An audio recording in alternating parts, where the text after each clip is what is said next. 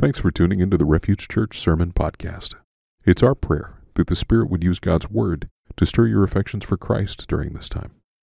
While we're glad to provide this online content, please remember that it's not intended to replace commitment and connection within a local church family. Now, here's this week's message.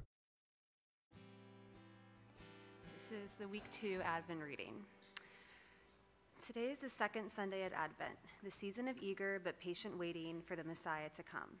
We look back to his first coming, but even more, we look ahead to his second. Only by experiencing this longing and anticipation can we understand what the Old Testament saints knew as they looked forward to the Messiah's coming. Every prophet of old was a type and a shadow of the chief prophet of Jesus, the chief prophet, Jesus. As our chief prophet, Jesus reveals to us through the Holy Spirit and through the scriptures the great salvation that he makes real for us. Hear these words of comfort from Isaiah 61, which Jesus declared fulfilled in himself. The Spirit of the Lord God is upon me, because the Lord has anointed me to bring good news to the poor. He has sent me to bind up the brokenhearted, to proclaim liberty to the captives, and the opening of the prison to those who are bound, to proclaim the year of the Lord's favor and the day of vengeance of our God, to comfort all who mourn, to grant to those who mourn in Zion, to give them a beautiful headdress instead of ashes, the oil of gladness instead of mourning, the garment of praise instead of a faint spirit, that they may be called oaks of righteousness, the planting of the Lord, that he may be glorified. They shall build up the ancient ruins, they shall raise up the former devastations. They shall repair the ruined cities, the devastations of many generations. Let us pray. God of timeless grace, you fill us with joyful expectation. Make us ready for the message that prepares the way, that with uprightness of heart and holy joy we may eagerly await the coming of your Son, Jesus Christ, who reigns with you in the Holy Spirit, now and forever. God of hope, you raised up John the Baptizer as a herald who calls us to conversion. As we joyfully await the glorious coming of Christ, we pray to you for the needs of the church and the world. Hear our humble prayer that we may serve you in holiness and faith and give voice to your presence among us until the day of the coming of your Son, Jesus Christ, who lives and reigns forever and ever. Amen.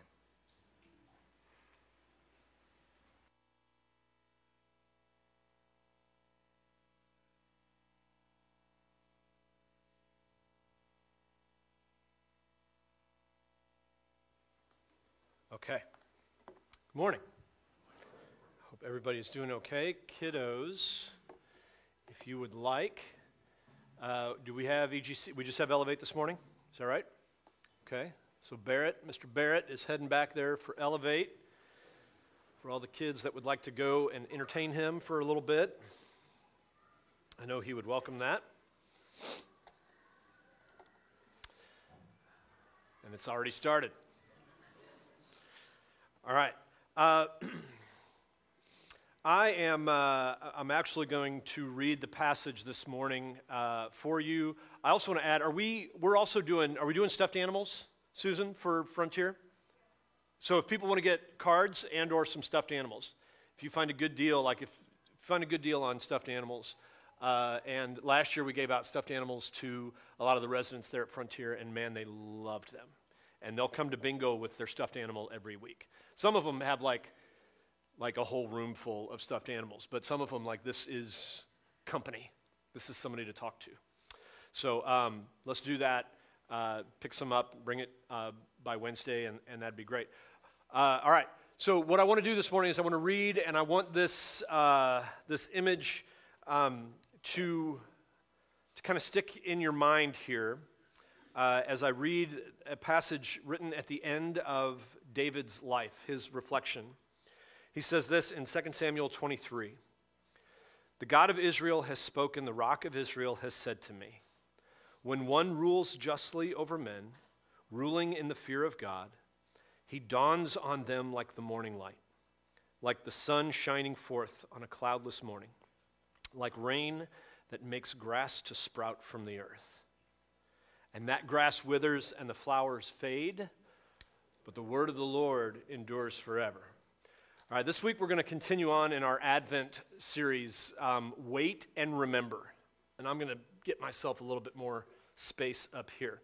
Uh, I got to preach for a friend uh, last week at uh, Calvary Bible Chapel over in Florissant, and I joked with, my, the, with the pastor there uh, that, um, that the guy that was preaching here was from Florissant, so we like crossed uh, paths as we drove past each other on the Blanchette Bridge, gave a little nod and wave, and swapped tasks and communities for that Sunday. But I was grateful to know that Refuge is always in good hands uh, as we started the Advent season. And this year, uh, we're going to continue on. And last week in our GC, in our small group, one of the things we talked about was how many of us uh, did not grow up with the liturgical calendar. It's actually kind of a new phenomenon in the, uh, in the Protestant church um, where uh, we're, we're taking on a lot of the liturgy of the calendar of the church of the church year.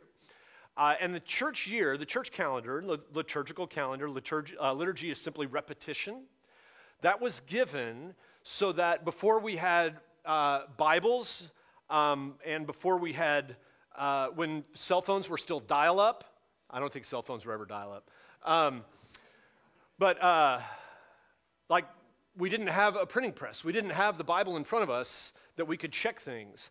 Uh, and so, what the church did was the church gave a liturgical calendar to make sure that they were going through the story of Scripture every year.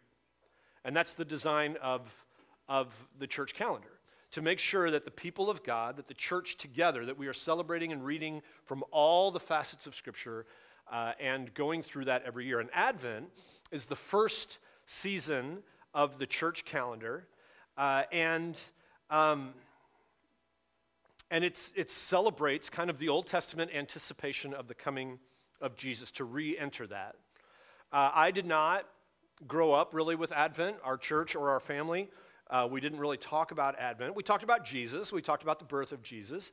Um, but I grew up with Christmas lights going up after Thanksgiving, uh, which I know is weird. Um, and, and then the Christmas tree was like mid December. Uh, we, one year, one year we attempted a live uh, Christmas tree. And, uh, and me and my dad got into a bit of a discussion, passionate, passionate discussion, under the tree with a saw uh, on who had a better angle and who could do it better. Um, and that was the last year that the Griswold family went and got our own Christmas tree. We just put up the old one that we had. And it usually had the, I don't know if anybody else grew up like this, where you had the strand of garland that was totally pressed completely flat because it had been just really just hammered into storage um, for the year. And so you pull it out in this garland that's just completely flat. Um, and then, uh, you know, and the Christmas season was more about trying to find parking spots at the mall. Um, I loved everything about Christmas. I still do. We had uh, our, I remember our house had the big blue lights where if one light went out, it didn't make the whole strand go out.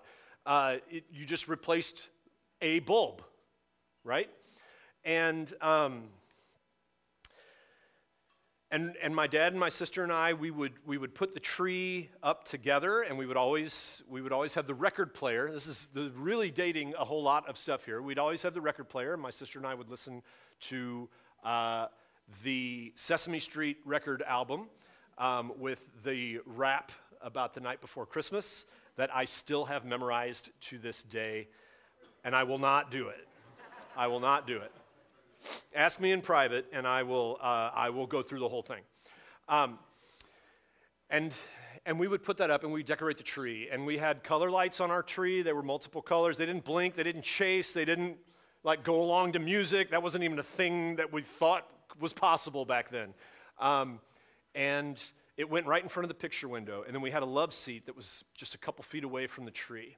And I remember I would go in in the evening and I would just sit and I, would, I could stare at the tree for hours. And it, it just, there was, a, there was a feeling, there was a. Um, I would get kind of a pit in my stomach. I, even as a kid, I was a high feeler. Um, so get over it. Uh, and I would just sit in front of that tree for hours and I'd feel, it wasn't a bad pit. It was like, it was like just a longing. Uh, and I'm sure so much of it was like nostalgic and uh, excited for gifts and all of that stuff. And listen, I am, I've, i got out of this phase, all right? I, I, I am now middle aged, restless, reformed. Um, and, and like, I got out of the phase where like just doing away with nostalgia. Nostalgia is okay. All right? As long as we keep nostalgia in its place, I think it's okay. So if you are in Christmas time and you're like, I love the nostalgia, it's all right. It's all right. Um, this, is, this is the one time of year that you can stare at the, uh, what's the guy that the painter of light? Uh, Kinkade. You, this is the only time of year you can like get into Thomas Kinkade paintings and like all the whatever, Americana. Anyway, um, and but there was just this deep longing, and I didn't know fully what it was as a kid, but there was just a lot of eager anticipation, and that, in its fullness, uh, that's Advent. It simply means coming or appearing. It's the season where we as a church, we go back into the Old Testament where they were anticipating the coming of this Messiah and this King. And we remember what it must have been like to wait eagerly for his, for his coming, even as we now wait for his return. Christ has come, uh, but the world is still not fully as it should be. And nor is it as, as it one day will be. We have this promise, we have this hope of Christmas, of the incarnation, that Christ has come. But we also live in a world where it's not quite fulfilled. The already, but not yet. So, the church calendar, when it starts, does not jump straight into Christmas. It doesn't, it doesn't just start there, which I think has wisdom. We remember that we're still waiting for the fullness of time. So, if anybody else is like me, when you walk through the Christmas season and you still feel there's that just pit, that longing, maybe the sadness or the loneliness, uh, when it just hits, it's okay. Advent is for the lonely, it is for the hurting. It is a time that we remember that we are still waiting for that one day, but we wait with confidence. And here's why I think this is important. Uh, culturally, we're in a consumer driven world. Um, we just want to get to the good stuff. We don't like to wait in lines. I mean, like, even the DMV now has, has reservations, so you don't have to wait in line there. Uh, our work, oftentimes, is something just to get done so we can have more free time, so we can enjoy life, live it to the fullest. We may live vacation to vacation, free time to free time, weekend to weekend, happy hour to happy hour. And what we see in Scripture is that it's not always about getting the work done so that then we can enjoy life. Sometimes we need the work and the waiting to actually get us done, to do the work on us. So this morning is actually going to look a little different. I'm going to walk through the story of King David. It's in the, it's in the books of 1st and 2nd Samuel, uh, which I love. You may not, and that's okay. I love the story of 1st and 2nd Samuel, the recording of, of the kingship of uh, Israel, appointing a king, and King David's life, uh, the beginning to the end. Uh, and I, I find it incredibly fascinating. So I want to give three snapshots from his life uh, the beginning of his life, the middle of his life, and the end. And it's a story of humility and power and corruption and repentance with the hope of a truer and better king. And uh, our world tends to honor and hold high those in the lineage of King Saul. But Jesus would come from the household of King David, and that's good news. So here's our outline for this morning that we're going to walk through the formation of a king, the corruption of power, and the hope filled grief of life. You ready for that? Okay. So take a breath. Let's start with the formation of a king. All of this through the lens of wait and remember. So 1 Samuel 13 starts off. Uh, we're going to start in the middle of a conflict here. Samuel, who's the, the high priest, says to Saul, uh, who is the first king of Israel, You have done foolishly. You have not com- uh, kept the command of the Lord your God with which he commanded you. For then the Lord would have established your kingdom over Israel forever. But now your kingdom will not continue. The Lord has sought out a man after his own heart, and the Lord has commanded him to be prince over his people, because you have not kept what the Lord commanded you. All right, there's a whole story behind this, but Saul basically, he's the first king of Israel. He's tall, he's rich, he's good looking. He should be king, right? Seems legit. And the people elect him king. God gave him the gifts and the anointing to be king. And things were actually going pretty well. And here's what Samuel did Samuel is waiting to make a sacrifice so he can go into battle. Uh, sorry, uh, Saul is waiting to make a sacrifice so he can go into battle. Samuel, the high priest, this is a sacrifice only he can make. So Saul kind of rushes it a little bit and he's like, you know what? I'm just going to take care of it. And Saul makes the sacrifice. Doesn't seem like that big of a deal, does it? Is that really something that Saul would lose his whole kingship over? Just one little bad decision? Wait till you hear what David does.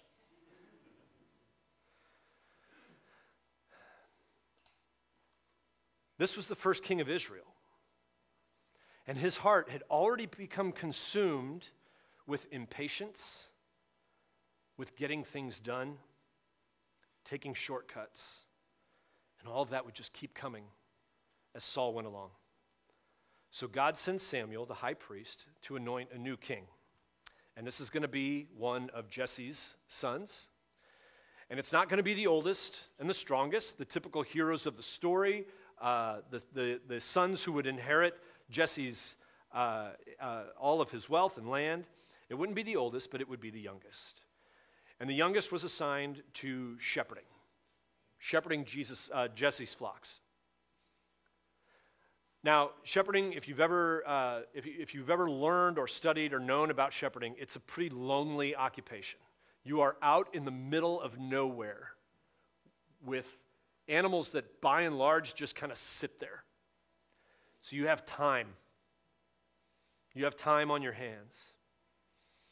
Um, shepherds were usually socially awkward, they were a little bit dirty and smelly.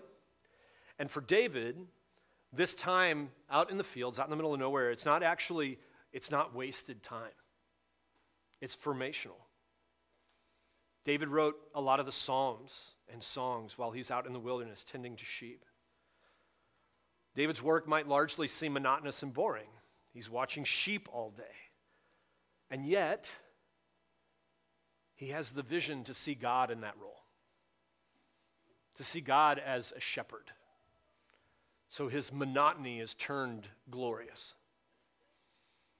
Out in the middle of nowhere, he sees God as the creator, the one who could design beauty of the landscape and the stars. And he shares often his wonder and awe through the Psalms that such a magnificent God would care about the seemingly small and insignificance of mankind. Now, Samuel pronounces David, they have to wait for David to come in from the fields and Samuel pronounces uh, God's anointing on him. And David doesn't just immediately become king. Uh, he's still a kid, but his job changes. He doesn't get to go into battle with his older brothers, but he does get to run errands and bring them food, and he's kind of well known around the barracks. In fact, he's well known by the king, King Saul. David had a talent. He could play the harp and he could sing.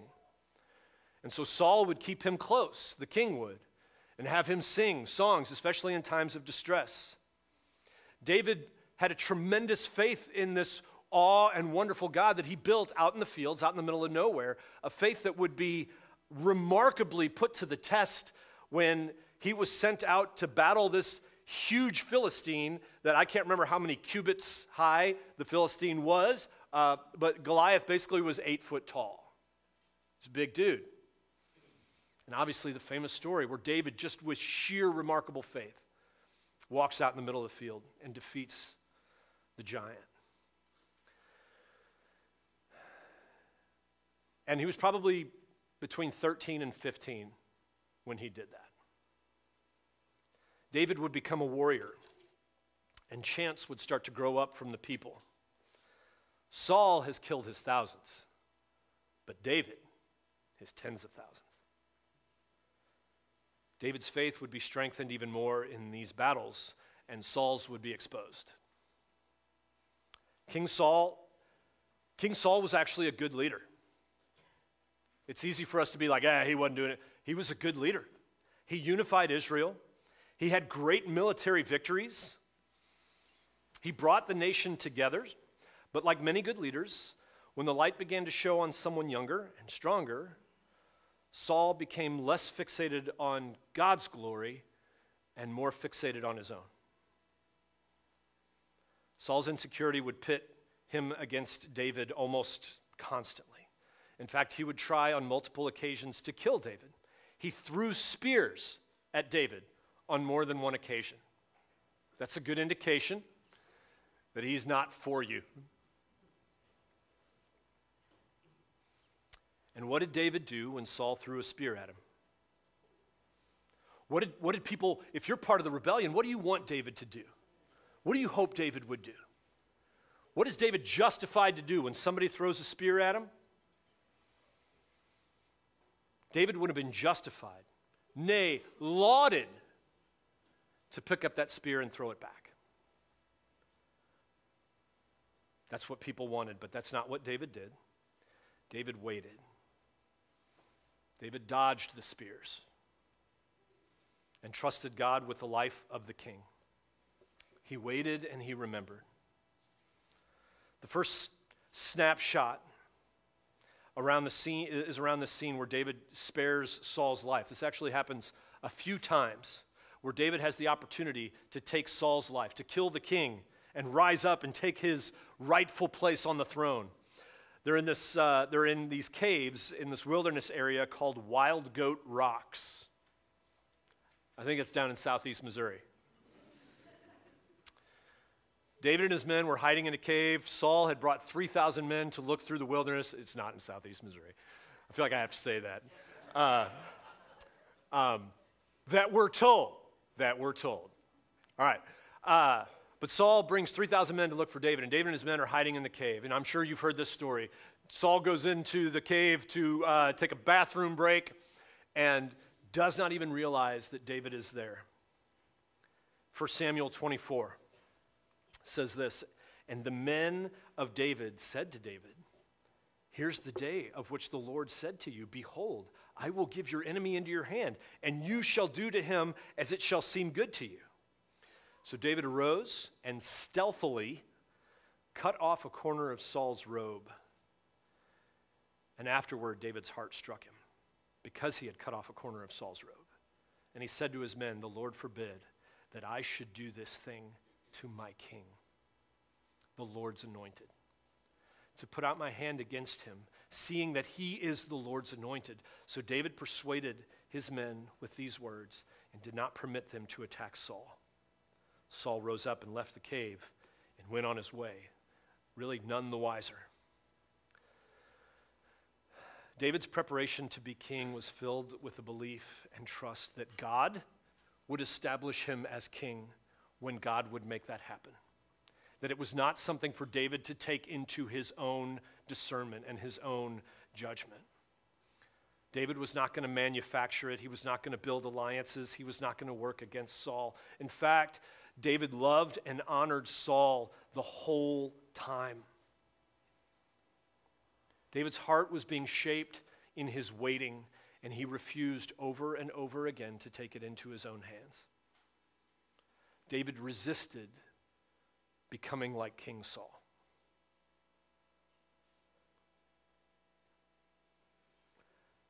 In our world, we're often measured and evaluated by results, right?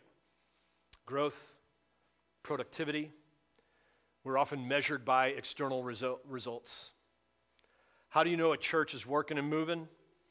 Big buildings, big crowds, lots of stuff going on. How do you know a company is good? Makes lots of money. Right? How do you know a family is doing well? They got a big house. We're often measured by external results. The ends justify the means. The results of King Saul, the external results of King Saul, are actually pretty good. And what do you think about the external results of King David? I mean, like, he had his chance. God delivered Saul into his hands. So is he a coward? Is he really fit for leadership? Would any leadership book in our day tell you when you have the opportunity to take it, don't?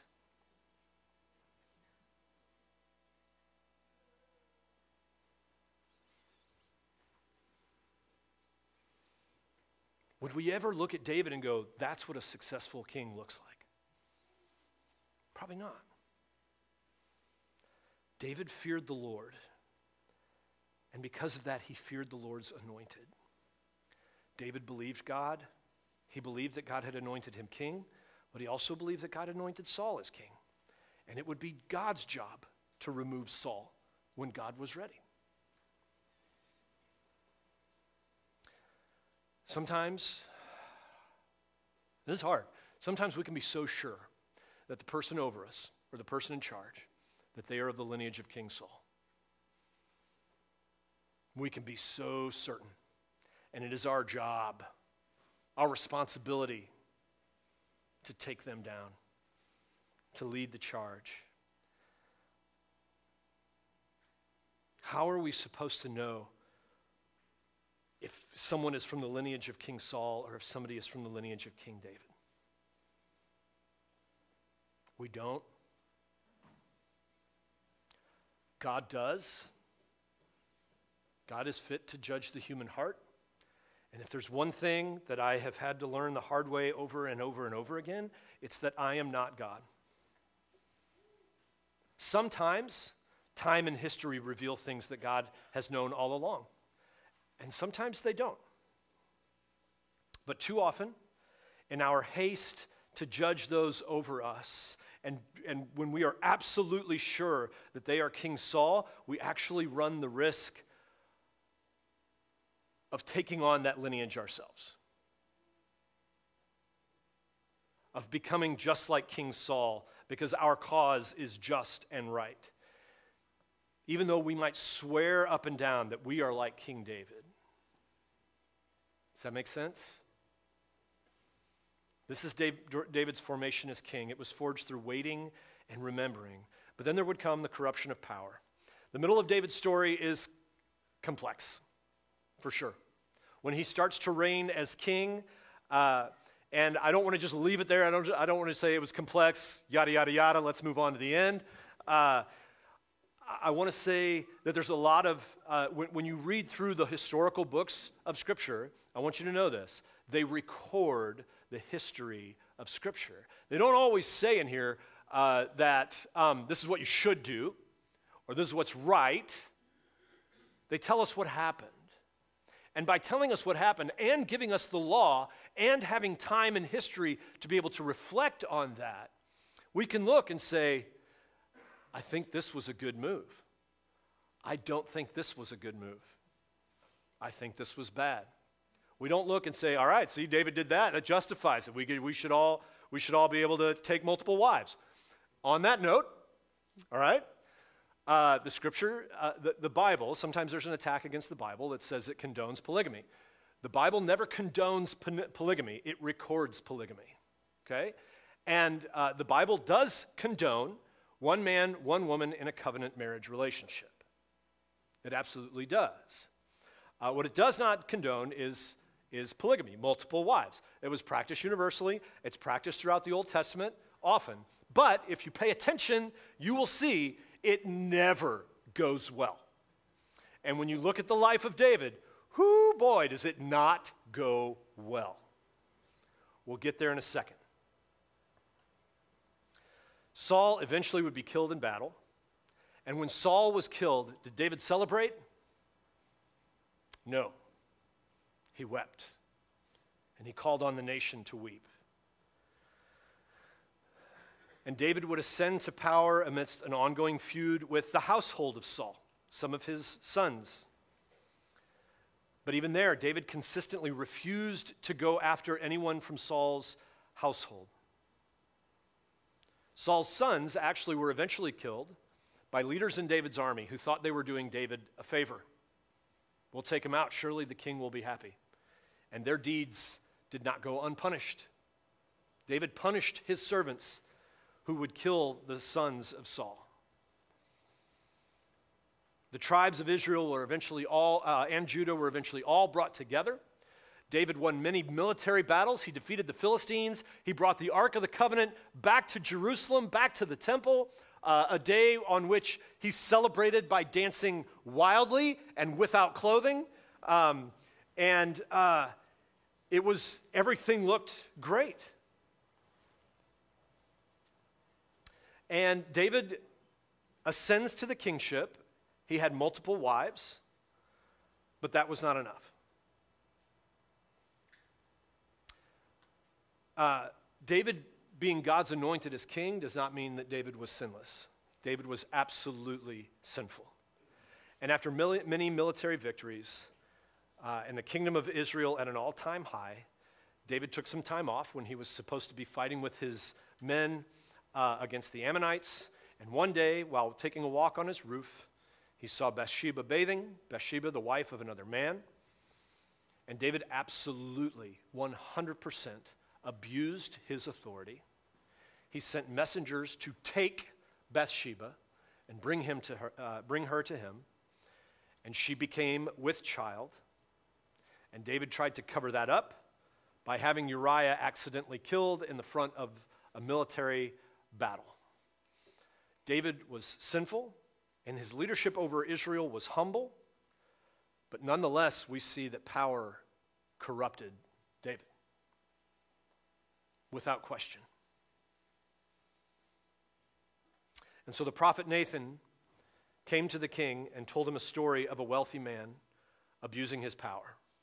That this wealthy man had plenty, but he took the lamb of a poor man. This, this poor man only had one possession, and it was this lamb. And the wealthy man did not want to spend any of his uh, lambs welcoming a visitor to town. So he took, he took the lamb of a poor man and sacrificed it, even though he had plenty. And David's anger in hearing this story was furious, and he pronounced extreme justice for this rich man who would do this. And Nathan's reply is found in 2 Samuel chapter 12. Nathan said to David, You are that man. Thus says the Lord, the God of Israel I anointed you king over Israel. I delivered you out of the hand of Saul. I gave you your master's house, your master's wives into your arms, and gave you the house of Israel and of Judah. And if this were too little, I would add to you as much more. Why have you despised the word of the Lord to do what is evil in his sight? You have struck down Uriah the Hittite with the sword. You have taken his wife to be your wife, have killed him with the sword of the Ammonites. Now, therefore, the sword shall never depart from your house, because you have despised me and have taken the wife of Uriah the Hittite to be your wife. David saw and acknowledged his sin, and he grieved it deeply. But what was set in motion actually becomes pretty plain to see. David would have heartache and violence the rest of his life because of his sin. And yet, David's sin would be forgiven by God. David sinned against Uriah, David sinned against Bathsheba, and ultimately David sinned against God. And God delivered the ultimate judgment. I think there's a lot of things to think about here. Uh, and, and again, there's a lot of things to think about here, and we're not going to dive into all of them, any, many of them today. However, something I want to see, I want us to see here is the tension between the all forgiving crowd and the all atoning crowd, and how this plays out in the story of David. In our, in our own hearts, how it plays out. My biggest fears for followers of Jesus in our day, I'm going to tell you, my biggest fears are honestly not behavior related. My biggest fears for followers of Jesus today are heart related, forgiveness related. On one hand, we sometimes wave cheap forgiveness around like it's just out there. Right? We just need to forgive. We can excuse evil behavior. We can treat things like someone's life has not been absolutely horribly altered and wounded. We can fail to take serious the commands of God to do justly and to practice justice. And oftentimes, it's those with authority and the anointing that we're like, you know what, but, but what they are, what they are producing, though, the fruit, look at the fruit. So surely we can excuse some of the sin.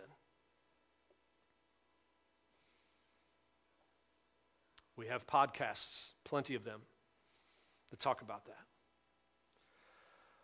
But then there's another side when forgiveness becomes completely off the table. When in some, sense, in some cases, forgiveness is treated as evil in and of itself, and atonement becomes the only suitable sentence. And we run the great risk of living in a life filled of, with vengeance and not justice. And how easy it can become for us to place ourselves in the position of God, deeming that we know best what other people deserve, and we get to be the judge. Power corrupted David. He repented, he was forgiven, and there were still consequences. And they were dire. The kingdom will always be impacted by the, by the sins of the king. Our only hope is a king without sin. And Israel would have to wait for that. So this moves us to our last snapshot in the life of David, the hope filled grief of life.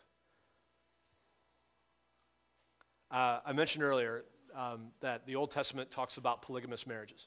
Everybody doing okay? I know this is like story. It's not tremendously interactive. Do we need to like stand up and stretch halftime? It's not halftime. I promise. It's the last. It's the last post. Last uh, point here. All right. I mentioned earlier polygamous marriages in the Old Testament, and they never go well. And David is is example one A. Uh, one of David's sons, follow along here, all right? One of David's sons from one of his wives takes advantage of one of David's daughters from one of his other wives, and the brother of the girl from the other wife, uh, who is also one of David's sons, vows to take vengeance on David's son from another wife. Everybody there? All right. David does all he can to reconcile a very dark situation but Absalom, David's son, is filled with righteous indignation to take action against the king. Absalom is going to avenge his sister. And he kills his brother, literally from another mother, um, Amnon. And then Absalom flees. Was Absalom justified? Was he right in doing that? The Bible doesn't tell us. His brothers didn't like it. His brothers came against him. They wanted to kill him. And what Amnon, what Am, Amnon did was pure evil. There's no doubt. So, how would we counsel somebody like Absalom? What would he say if he came over to our house and, like, you'll never believe what happened?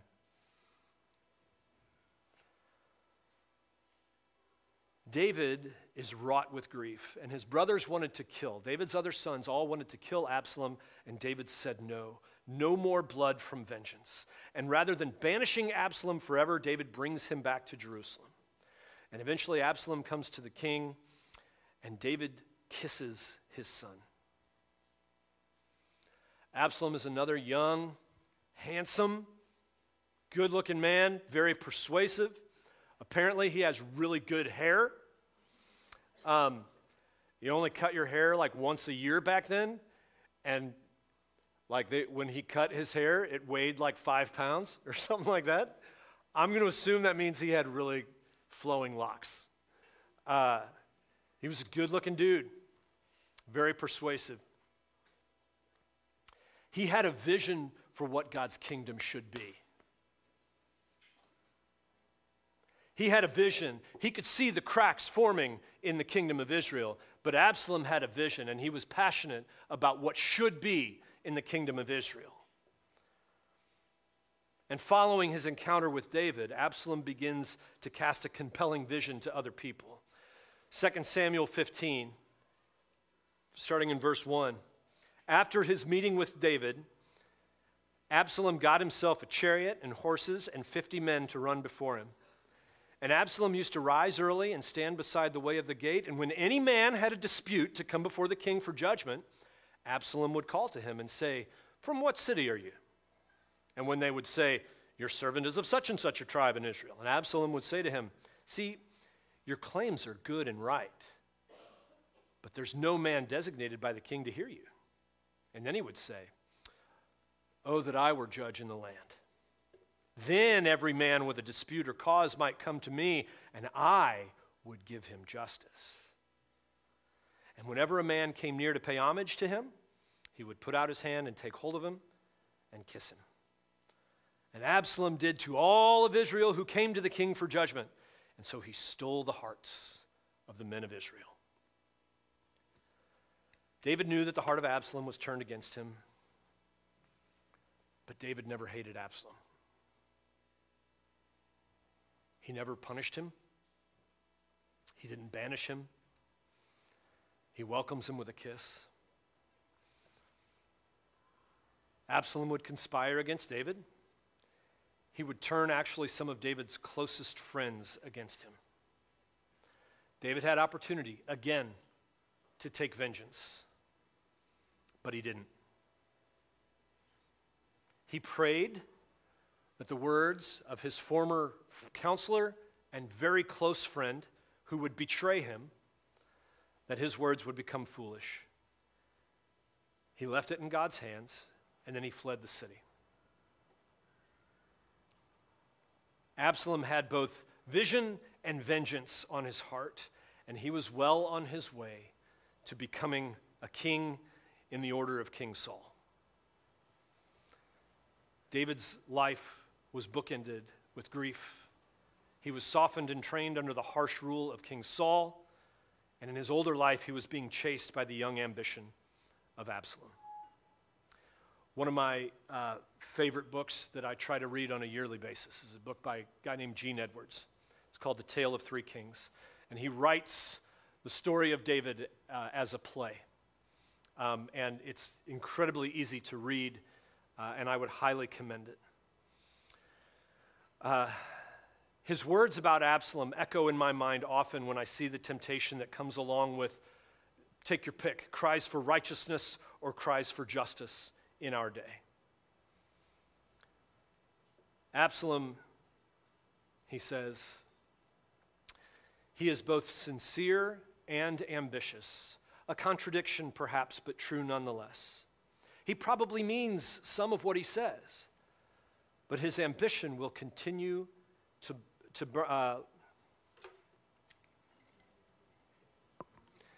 but his ambition will continue long after he discovers his inability to do any of the things that he promises. Listen to this righting the wrongs always becomes secondary to the ascent to power.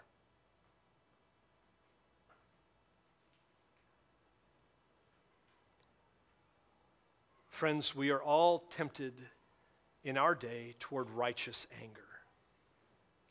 And we need to be very careful and we need to be very aware. The prospect of becoming what we despise is a lesson taught constantly throughout history, in every generation. Believing in and fully trusting a God who is the ultimate judge will give us pause, but it also gives us assurance there is a judgment greater than this world by a judge who is more fit than you or I. Absalom would ride out to war against David's men, and while fleeing from them on his mule, take this in. Absalom's mule runs through a thicket of bushes, and his head gets wedged in a tree. I don't know how that happens. I would call that divine judgment. Because no, not a whole lot of people in history that have died with their head wedged in a tree after riding a horse, like I, that I know of. Absalom spread the dreams of what he believed the kingdom should be, but to do this, he needed and courted the people's cooperation.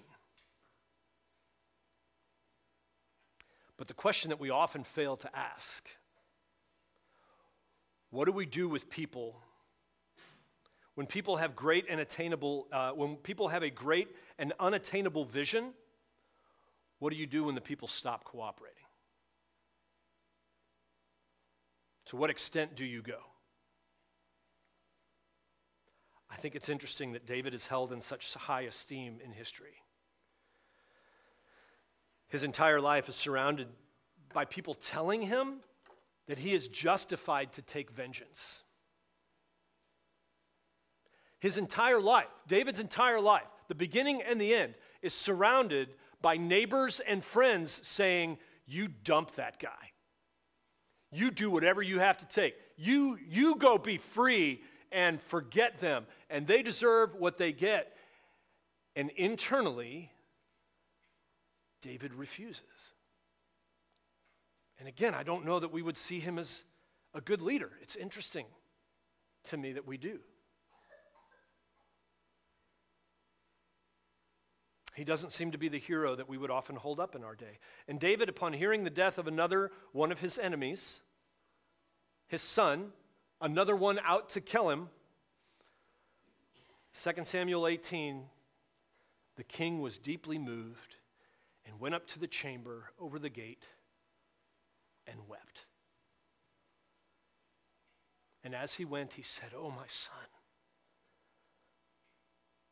Absalom, my son, oh, that it would have been me who died instead of you.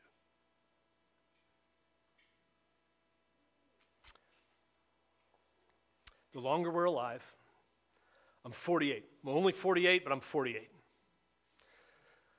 The longer we're alive, I believe, the more we are exposed to the grief of this world. We just are.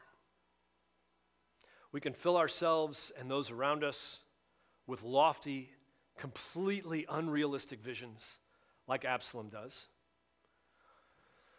We do this when we're young. We're idealistic. This, this is what will save the world. This is what will change the world. Naive promises of a utopian culture built on either Christian nationalism or the inclusive progressivism where it's always the other people that are the problem. We just need to get rid of them. And then, that's one way we can take. We can just check out. We can numb ourselves. We can be indifferent, be like, you know what, I'm just going to be out for me. Personal happiness, that'll run its course. Or we can just give in to despair. Or if we do believe, truly believe that this is not it, if we do believe that there is a God of both justice and mercy, forgiveness and atonement, then we can actually embrace the grief, the grief of this world. And as Jesus himself promises in the Beatitudes, we can mourn and be comforted by the God of the universe. We can acknowledge the grief of life, but we can do it with hope that there is a truer and better king who will exercise perfect justice, who will judge the hearts of man, who is also filled with grace and mercy. There is a king who did not require the life of his enemies, but gave his own life. There is a king from the line of David who did not sin against God but lifted up the heads of the poor in spirit. There is a king who is already reigning, but the full effect of his kingdom is not yet fully realized on earth. And when will it come? When will it fully be here? I don't know. If I did, I'd write a book. But we do know that he has already come in time and history, and he has promised to return. So we have confidence that he will come again.